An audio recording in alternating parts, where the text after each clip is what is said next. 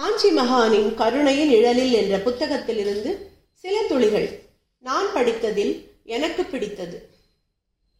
நாடறிந்த புத்தக பதிப்பாளர் வானதி திருநாவுக்கரசு மகா பெரியவரின் அருள் வாக்குகளை தெய்வத்தின் குரல் என்னும் தலைப்பில் நூல்களாக வெளியிட்டு அவரது எண்ணங்களை மக்கள் மனதில் வேரூன்றச் செய்தவர். அவருக்கு மகானிடம் ஏற்பட்ட மெய்சிலிருக்கும் அனுபவம் இது. சென்னை எண்ணூருக்கு சற்று தொலைவில் உள்ளது காட்டுப்பள்ளி என்னும் சிறு கிராமம். கடலின் கழிமுகப் பகுதியில் உள்ளது அது. அந்த கிராமத்தை அடைய வேண்டும் என்றால் தரை மார்க்கமாக வழியில்லை. படகு வழியாக கடலில் ஒரு கிலோமீட்டர் தூரம் போய்தான் அந்த தீவான கிராமத்தை அடைய வேண்டும். காஞ்சி மகான் இந்த இடம்தான் என்று இல்லை. எங்கும் போகக்கூடியவராயிற்றே. ஒரு சமயம் அங்குதான் பரமாச்சாரியார் தனது பரிவாரத்தோடு முகாமிட்டிருந்தார். படகில் போய் அவரை பார்த்துவிட்டு வர பக்தர்கள் தவறவே இல்லை. தெய்வத்தின் தரிசனத்துக்கு எங்கு வேண்டுமானாலும் போகலாமே மனதில் மட்டும் பக்தி என்று ஒன்று இருந்தால். அந்த சமயம் திருநாவுக்கரசின் தங்கை மீனாளுக்கு உடல் நலம் மனநலம் இரண்டுமே குன்றியிருந்தன. எதையும் சாப்பிடாமல் பிரமை பிடித்தவள் போல் எப்பொழுதும் காட்சியளிப்பாள். எதற்கும் காஞ்சி மகானை பரிபூர்ணமாக நம்பும் திருநாவுக்கரசு தன் தங்கையை அழைத்துக் கொண்டு தாயார் மற்றும் குடும்பத்தாருடன் படகின் மூலமாக காட்டுப்பள்ளி கிராமத்துக்கு சென்றார்கள்.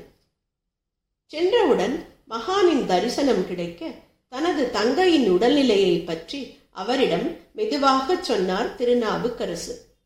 எல்லாவற்றையும் கேட்டபின் மகான் தங்கை மீனாளை பார்த்தார். பிறகு அவரது பார்வை அவரது குடும்பத்தார் பக்கமும் திரும்பியது. மகானின் கண்களின் ஒளி விசேஷமே எல்லா நோய்களையும் போக்க வல்லது அல்லவா? மகான் சிறிது நேரம் மௌனமாக இருந்துவிட்டு பிறகு பேசினார். அவளை தினமும் திருமுருகாற்றுப்படை படிக்கச் சொல்லு எல்லாம் சரியாகிவிடும் என்றார். அவளுக்கு அதிகம் படிக்க தெரியாதே என்று மெதுவாக மகானிடம் திருநாவுக்கரசு சொன்னார். அதனால் என்ன? தெரிஞ்சவரை படிக்கச் சொல்லு. இல்லைன்னா யாராவது தெரிஞ்சவா படிச்சு காட்டட்டுமே. திருமுருகாற்றுப்படை பாடல்கள் அவள் காதில் விழுந்தால் போதும் என்று சொல்லி தன் கையை உயர்த்தி மீனாளுக்கு அருளாசி வழங்கினார். அவர்கள் எல்லோரும் வணங்கி மகானிடம் விடை கொண்டு திரும்ப முயன்றார்கள். சற்று தூரம் வந்தவுடன் மடத்தின் ஆட்கள் அவர்களை அழைத்தார்கள். உங்களை அத்தனை பேருக்கும் சாப்பாடு போட்டு உபசரித்து அனுப்பணும்னு பெரியவா உத்தரவு என்று சொன்ன பொழுது திருநாவுக்கரசு வியந்துதான் போனார். அந்த மாதிரி ஒரு தீவில் எதுவுமே சாப்பிட கிடைக்காது.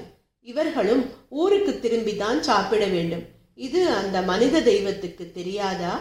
தன் பக்தர்களை எப்பொழுது அவர் பட்டினியோடு அனுப்பியிருக்கிறார்?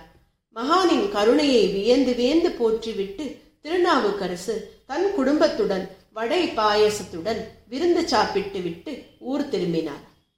மகான் சொன்னவாறே மீனாளிடம் திருமுருகாற்றுப்படை புத்தகத்தை கொடுத்து படிக்கச் சொன்னார்கள். ஒரே மாதம்தான் மீனாள் பூரண குணமடைந்தாள். மனக்கோளாறு முழுமையாக விலகி இயல்பு நிலைக்கு அவள் வந்தது காஞ்சி மகானின் பேர் அருள்தான் என்கிறார். பதிப்பக ஜாம்பவான் திருநாவுக்கரசு. மகானிடம் பரிபூரண சரணாகதி அடைந்தவர்களை அவர் என்றுமே மறந்ததும் இல்லை கைவிட்டதும் இல்லை அற்புதங்கள் தொடரும்.